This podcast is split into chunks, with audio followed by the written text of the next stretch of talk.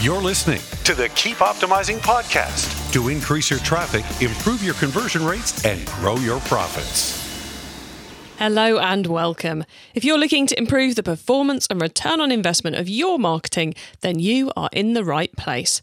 I'm Chloe Thomas, the host of this marketing focused podcast, and it's very, very cool to have you tuning in. Now, it's a new month, so that means a new topic, and December is all about content marketing. We've got five content marketing episodes coming up for you, and in those, we're going to be diving into both what you can do on your own site and the content marketing you can do elsewhere.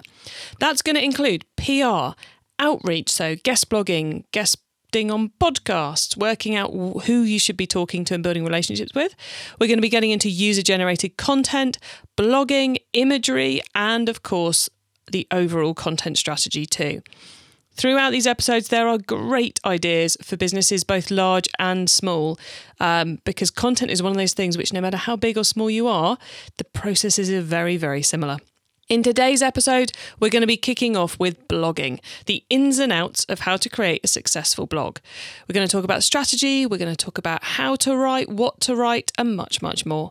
Now, we're just about to meet today's guest, but before we do, please check out the sponsors. This podcast is brought to you by Klaviyo, the ultimate e commerce marketing platform for email and SMS messaging. Whether you're launching your e commerce business or taking your brand to the next level, Klaviyo gives you the tools to get growing faster. That's why it's trusted by over 38,000 e commerce brands. Build your contact lists and emails that pop and create marketing moments that build valuable customer relationships over any distance. Get started for free today. Visit klaviyo.com slash masterplan to create create your free account. That's K-L-A-V-I-Y-O dot com slash masterplan. Today, I'm chatting with content marketing expert Finn Glover. Since 2011, Finn has been helping businesses to tell their story. Most recently, that's led to him founding Matcha, a blog system developed specifically for D2C and e commerce businesses. Hello, Finn. Great to be here with you, Chloe. Eh, it's great to have you here too, and to be talking about a topic that I know blogging something I've done for 15 plus years now, but I'm never sure if I've done it right or wrong. So I'm I'm personally hoping to learn quite a bit from you today as well. But before we get into the blogging stuff, how did you get so into the world of content marketing? Oh man, well, um, kind of by happenstance as it relates to blogging and e-commerce, but I, out of college, started a company called rootsrated.com, and it was a publishing business. So we created 10,000, 15,000 articles about the best places to go um, for hiking and trail running and climbing all over the United States. And that effort, which was three or four years in the making, um, basically taught us what it meant to be a publisher. And we learned what it meant to create content at, at relative scale, um, distribute that content, um, measure and analyze the performance of that content. And it taught me a couple of things. I think one, it taught me um, that my then advertisers would rather have me help them with content than they would help than they would uh, put banners on my website. and um, I think I also learned that a lot of businesses just really struggled to set up publishing infrastructure in a way that would actually satisfy the demands of customers and perform for an e-commerce business. And so, um, a few years ago, we started pivoting everything we were doing as a publisher towards being um, a combination of a software tool and a service arm for e-commerce businesses that needed help with content production and and more specifically blogging. Cool. So it was so Get Matcha is oh sorry, Matcha, the URL is getmatcha.com. So that's why I said that people listening. Um so Matcha has literally come out of the problem that your advertisers were having. And it's like, well, we could continue selling them ad space so we could actually solve their problem. And there's probably a bigger business to be had out of that. That's exactly what happened. Nice, a big pivot, but um, but one that, given you haven't pivoted back, I'm guessing it's going quite well. But look, let's let's talk about blogging then. Let's get into that because clearly you have a lot of knowledge about blogging and which is quite unusual. I mean, putting this this part of the series together, um, it was like, right, I can find loads of people who can talk about blogging, but there's a really real scarcity of people who can talk about blogging for e-commerce stores, blogging for retail.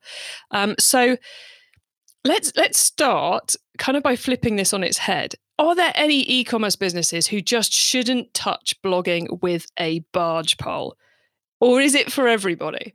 I don't think it's for everybody. Um, I mean, for example, a drop shipping business um, may not be the best. Uh, blogging may not be the best um, channel or tactic or strategy just because of how um, long term its returns can be. Mm-hmm um, and how, how much time it can take to actually produce returns. And if you're a drop shipping business and the margins are just razor thin, uh, and you're selling a commoditized product and you're not trying to differentiate on brand, you're trying to differentiate on speed and agility and and um, serving demand really rapidly. That, that's not the best time for blogging, in my opinion.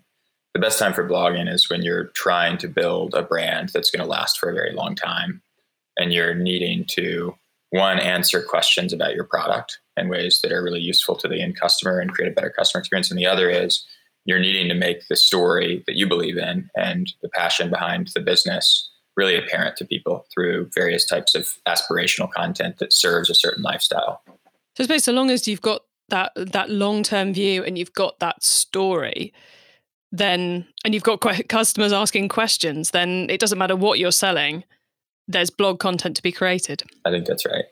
Nice. So that's all of you, apart from the drop shippers. The drop shippers, you can tune out if you want to. I might be wrong about the drop shippers, but you know, we've we've talked to drop shippers before and they they just generally don't view it as the right strategy for them because of kind of the way their businesses run. But for for brands, it, it's it's such an essential aspect of of building story. Well, I think the the the non drop shipping side of things makes perfect sense to me because that is a business model based on quick results and quick impact. You know, it's can we buy advertising traffic that converts at a price that's worth it for this product? We move fast, we shift, we we adapt, and you know, investing in in long term things like social and content and, and SEO to an extent is not it's not part of that strategy. Yeah. You know, it yeah. be like like an like an e-commerce business deciding to um I was going to say sponsor the Super Bowl, but obviously that's that's a terrible example. But for most e-commerce businesses, sponsoring the Super Bowl would not be a good move. Um, let, us move on from that and get back into blogging. Uh, whilst I whilst I fail to think of a good example.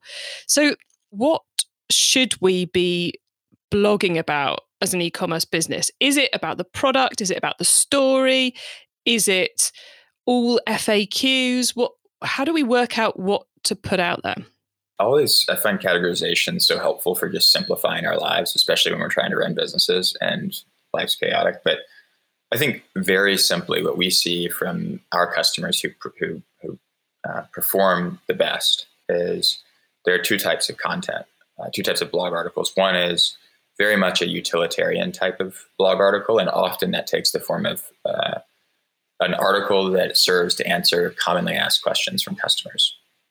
And it can take different forms. I mean, you could see it being a simple FAQ piece, 500 words, just answering the question directly. But you could also see it taking on, you know, maybe kind of more interesting manifestations where it's a, a product guide that helps a customer understand why one product that you sell is better if this is what you care about versus another product, depending on your technical use cases. So that's the bucket of utility. And the other bucket is is really about aspiration. Um, in D2C brand building, uh, so much of what we're doing is we're trying to um, basically be a part of a customer's lifestyle and not only be a part of it, but enable it and inspire it. And so the ability to create blog articles that are aspirational uh, and that help that lifestyle come to fruition are really important and powerful and can be used in the context of e-commerce marketing across the full funnel. And so, um, you know, one example would be if you are selling outdoor gear and you're not helping the customer understand how to participate in outdoor recreation, you're missing an opportunity to play a part of enabling that lifestyle.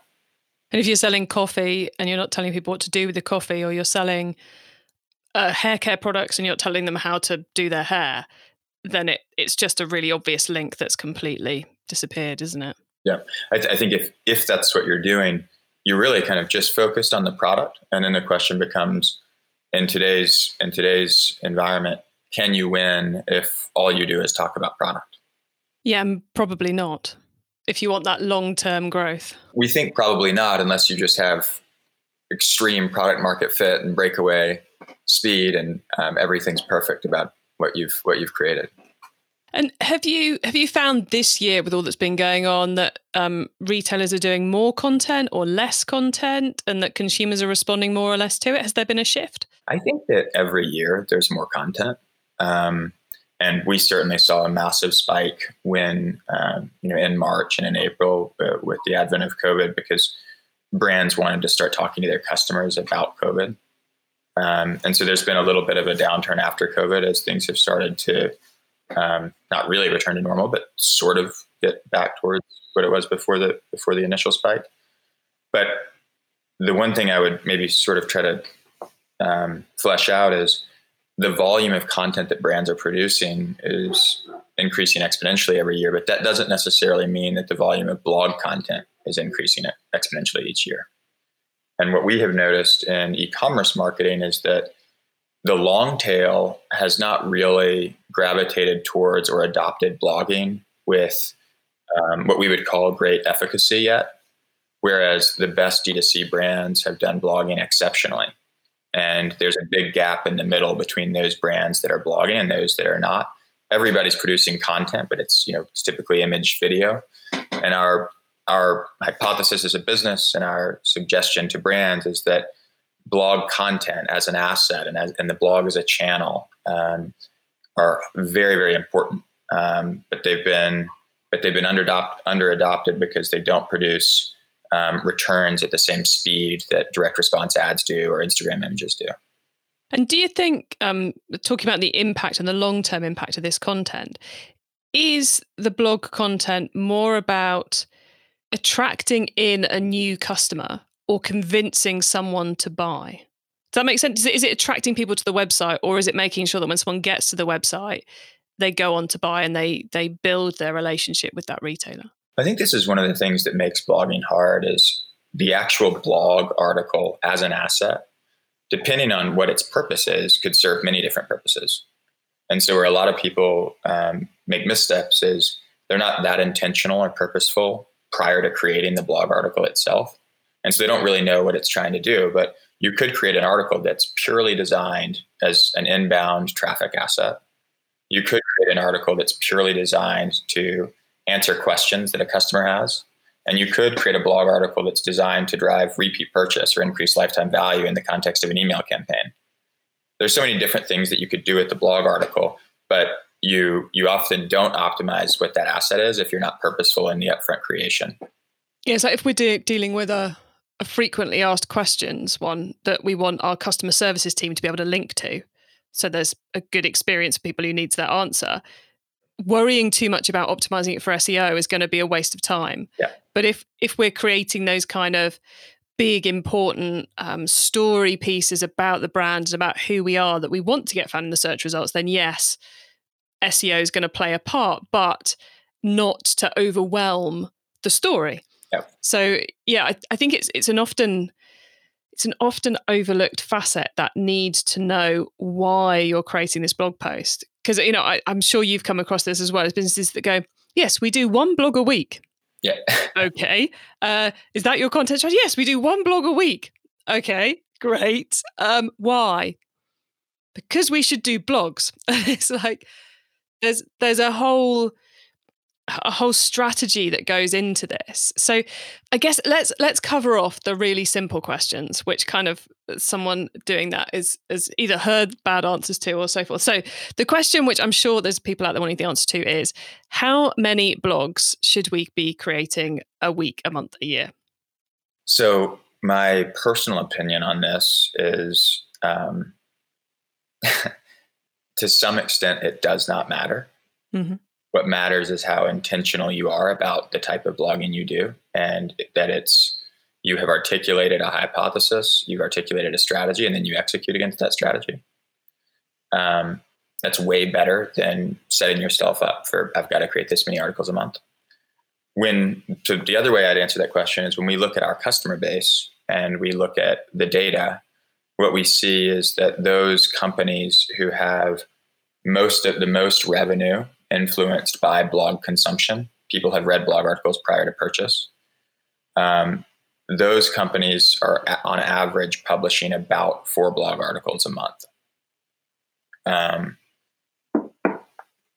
so the takeaway is there's some level of publishing frequency that matters. Is four the magic number? Maybe, maybe not. Start with what are you trying to achieve, and then work yourself backward into a plan and evaluate the results really as you go and be iterative about it. I like the fact you've given us a vague benchmark. A vague benchmark. but I will, I will, I will second your point. You, you know, your mention on that. That isn't necessarily the magic number. It is definitely about the content first. Um, but I think think that stops people from going. The more blogs I do, the better we'll do, which is so not the case in this world. I like the fact he just keeps coming back to that strategy. So we will explore strategy in a in a moment or two. But before then, the other question, which I'm sure you get asked all the time, is how long should a blog be? How many words? Again, it doesn't really matter too much. It really depends on what you're trying to achieve. If you're competing for um, relatively competitive keywords, you probably need to create assets that are, you know, 700, 900, 1200 words. But the word count, it, you know, that's just one part of ranking well for a competitive search term. Um, but if you're trying to create an FAQ, you could write a 500 word blog article. If you're trying to write an aspirational piece, you know, a recipe piece, it could be a 250 word article. It really, really depends again on what the asset is and what that asset's purpose is.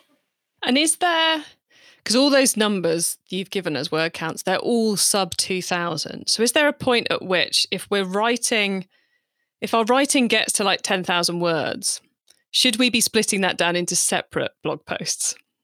What we've seen is that you know the 10 the 2000 to 10,000 word really take the form of essay almost journalism or analysis i mean that's where you see this other kind of faction of blogging becoming one of the most powerful influencers on the web is these influencer publishers who are creating blogs on substack and creating their own newsletters and they're writing deep analyses mm-hmm. but these are really publishers that are monetizing niche audiences through subscription I think that that's very different than e-commerce blogging, where again you're selling both a product and a story. You're not selling analytical journalism, um, and there's a really big difference between those two types of blog articles. So keep it short, sweet, and to the point.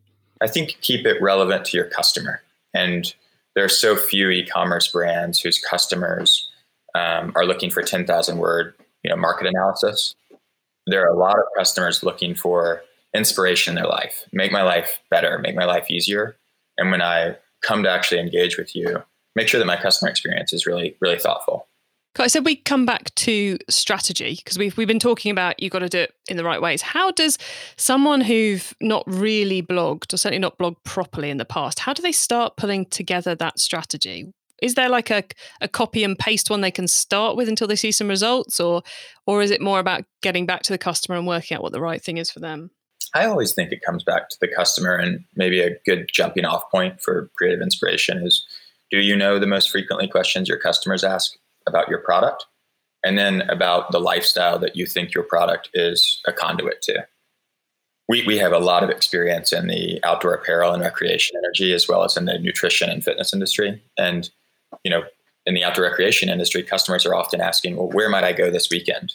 Or you know what's the best way to kind of like get into camping if i've never done it before those are kind of the aspirational questions that customers ask that brands can be um, like you know that, that can that can create real relevance between a brand and a customer. The questions that are more technical are why should i buy this stove versus this stove? And that's where you're trying to be um, you're trying to demonstrate your expertise around a product's technicality for a certain audience. And there are many different audiences for each brand often. Excellent. So we start off with with a little bit of bit of research not too hefty research and then we can start putting the content out there. And i suppose as we go along it's going to be a case of looking at what gets read and what has an impact and then do more of it. Yeah and you know it's what's so interesting that again it's really hard to say here is the way to do blogging for every e-commerce brand. But there are kind of a couple core truths. If you know what the customer asks you have a better chance of creating a great blog strategy. And if you don't know what the customer asks then the question is how do you figure that out There are lots of ways to figure that out. You've got your intuition, you've got questions that your customers ask. If you don't have a product yet and you're trying to figure it out from scratch, and you're just trying to explore an open niche or market opportunity, you might start blogging about the things that you care about and see if there's any resonance. That might happen later in a business as well because there are adjacent audience segments to your core audience that you might want to try to build um, build inroads with. We have several customers who have a core business, a core audience, and then have used different blog articles about different subjects, different lifestyles to test those adjacent audiences, and they found real winners. And that's that's one of those really interesting use cases of blogging to me, where it can kind of see different markets, test whether there's resonance, and then inform whether or not to further invest in that in that audience segment. Can you, um, just for those who are going, adjacent audience? What on earth are you talking about? Could you explain that in a little bit more detail? I'll try to explain it through a basic customer example. Um, cool. We have a there's a company out of Seattle called Everly, um, and they sell a drink mix. So you pour the mix into water, and it's got um, all kinds of nutritional benefits. And um, their core audience, as they built their business, was really um, you know, kind of middle-aged men and women who were looking to drink less soda and drink, you know, water that tasted a little bit better than regular water, but that didn't have so much sugar. And they started publishing blog articles about different types of dieting. And one of those types of dieting was the keto diet. And it turned out that people who cared about keto really liked the Everly product. That was an adjacent audience that they didn't actually know existed and blog articles about keto happen to introduce them to an audience that they had never even thought about. Um, and it's informed a lot of how they've invested in content and advertising ever since. Um, and those are one of those; those are kind of those in, really interesting discovery moments that that can be really efficiently executed. Because to create a few blog articles about keto is very inexpensive in the grand scheme of things. But if it introduces you to a really lucrative audience segment, what what incredible return. Yeah, it's kind of kind of a no-brainer. So yeah, yeah, okay, cool. Nicely explained adjacent audiences there. So we've talked about the source blog we should be writing. Who's the best person to write this content? The person who's the best at writing on your team. And if you don't have and if you don't have somebody who's good at writing, you need to you need to think hard about um, you know, if you're not willing to produce quality copywriting you should not blog. If you're not willing to make that investment, it's better to not produce something that is not quality. And so if you don't have anybody on your team that is um, a good writer, outsource it. And that's become very, very easy at this point with networks like Fiverr, um, you know, and freelancers that you might know. The world is not short of great writers. And um, as a writer, we are all looking for work. Um, so, Especially this year. Yeah. yeah. So so find good writers um, and work with them to tell the story if you're not a writer yourself or don't have somebody on your team. I like that. The person who can write is uh, is such good advice. It's it's quite uh, often surprises me in businesses that the uh, the blogging gets given to the most junior marketing person just by default. Whether whether their skills lie in lie in Google Ads or whether their skills lie in copywriting, it's just like, yeah, you're the newest person on the team. Here's the blog. I really find it to be one of the most interesting things because you know when i look at the internet for the last 20 years i feel like blog blog writers they have been the most influential people on the planet arguably. I mean they have shaped culture they've shaped internet trends they've shaped commerce trends. Um, and it's really the ability to write good long form content that has been so influential. Um, and i think what happened was over the last 10 years as direct to consumer e-commerce exploded there was a generation of marketers who just didn't have to rely on really good long form writing because advertising had become so cheap and the platforms changed the way they could interact with customers. And I think that that's changing. I think that as everyone advertises on those platforms and advertising becomes more expensive, becomes harder to differentiate, and we see a shift back to differentiation really has a lot to do with your ability to tell a story with the written word. So true. Um, eh, you mentioned the D2C companies there, and and many of them are doing great things with blogging. Are there a couple of examples we could go and have a look at to see this in action? Yeah. Um, you know, so I'm trying to think of um, customers that are customers and then brands that are not customers. But we recently created a resource uh, to answer this question so that I don't. Um, that's cool. We'll take it. If you've got a resource that's easy for everyone to, to take a look at, let's do that. E-commerceblogs.getmatcha.com is a growing database that we've we've started to build that highlights um, the best direct to consumer blogs um, across a number of different industries and categories. And some of them are our customers, and many of them are not our customers.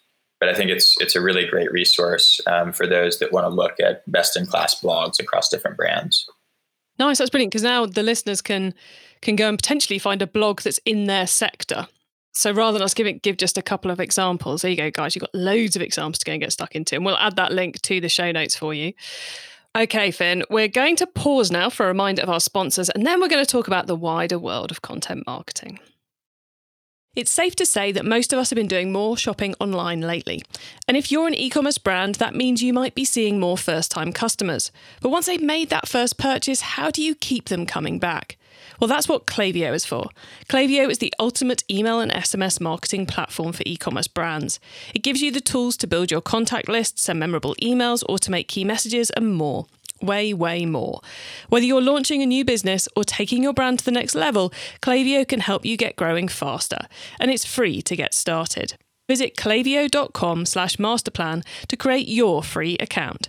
That's K-L-A-V-I-Y-O dot com slash masterplan. Okay, Finn, we've gone deep into blogging. Um, now you get to wow us with your insider knowledge about the whole of content marketing. So, for the following questions, your answer can be anything to do with content marketing, which of course does include blogging. So, Finn, you ready for these? I'm ready. Okay, let's start with the content marketing newbie advice. If we've inspired someone to take their first step with content marketing, what do they need to know to give themselves the best chance of success? Okay. Uh, very simply, they need to know that they can fall into many potholes and they can waste lots of time and money if all they focus on is production without intentionality before the production or distribution strategy post production. In other words, don't create content just to create content. If you do, you will have a lot of sunk costs and a lot of assets that are not producing value for your business. Be very intentional about what you're creating and have a plan for its distribution and how you'll measure its success. Love it. Such obvious advice when you hear it, but something a lot of us are guilty of just creating content and hoping it's going to work.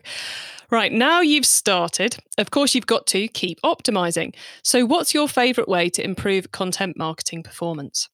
So, I think this really comes down to your marketing technology stack and how you measure um, the results of, of different marketing um, campaigns, tactics, and assets.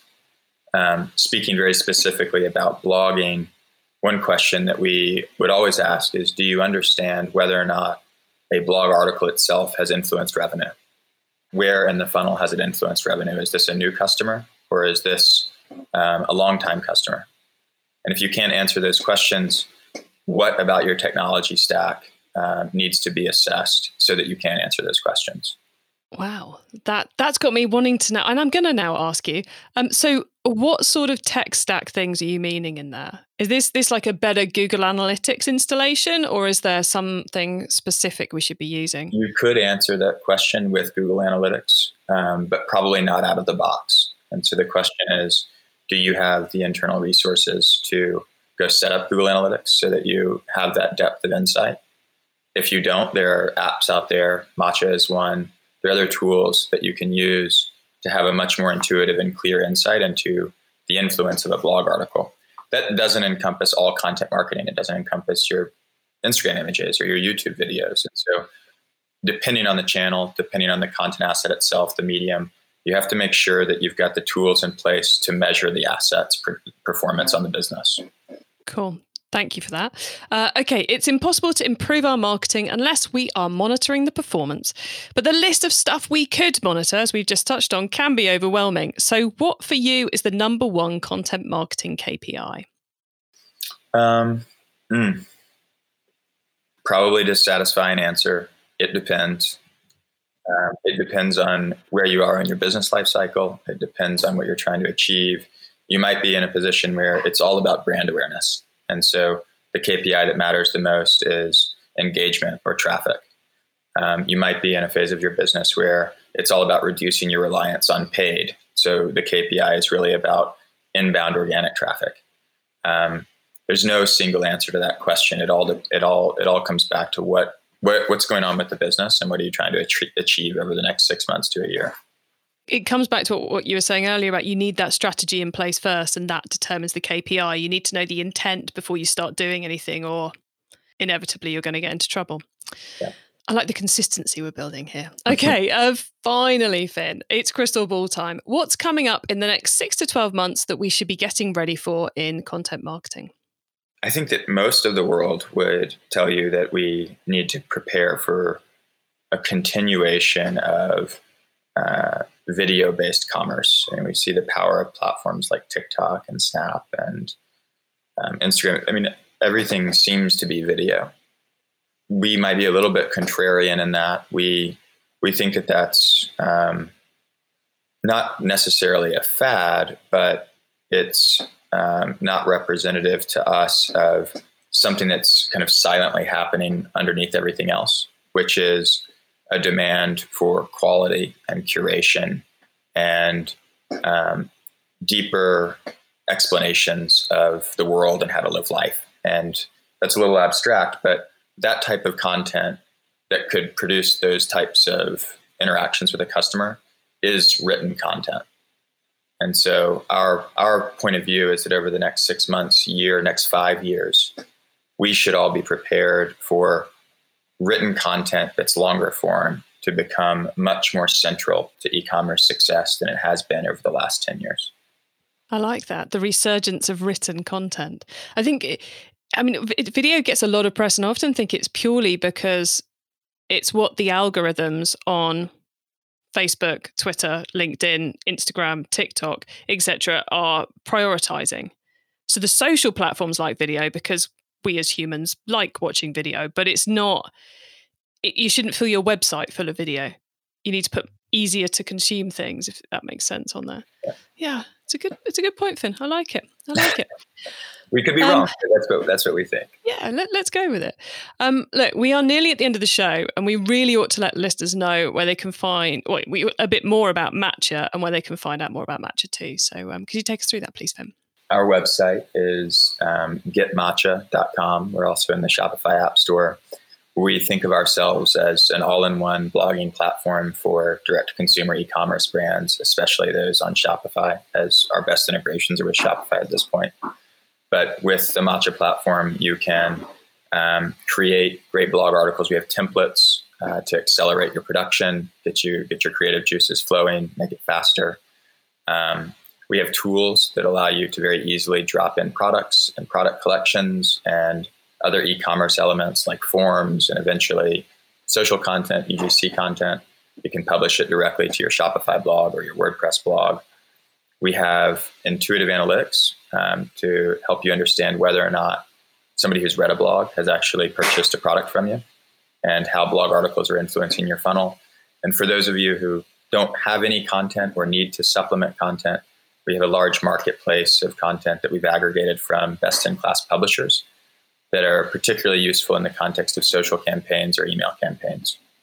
Um, it's a relatively large and broad platform, but um, we we really are kind of designing it to be a tool that is very very specifically focused on the challenges that e-commerce marketers face when they when they try to get into blogging and do it really well.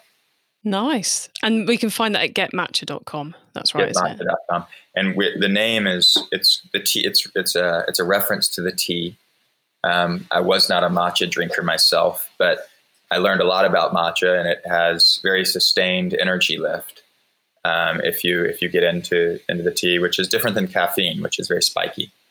And so the symbolism for us is blogging has very sustained lift on companies if they invest in it correctly, and uh, as does matcha for the drinker of the tea.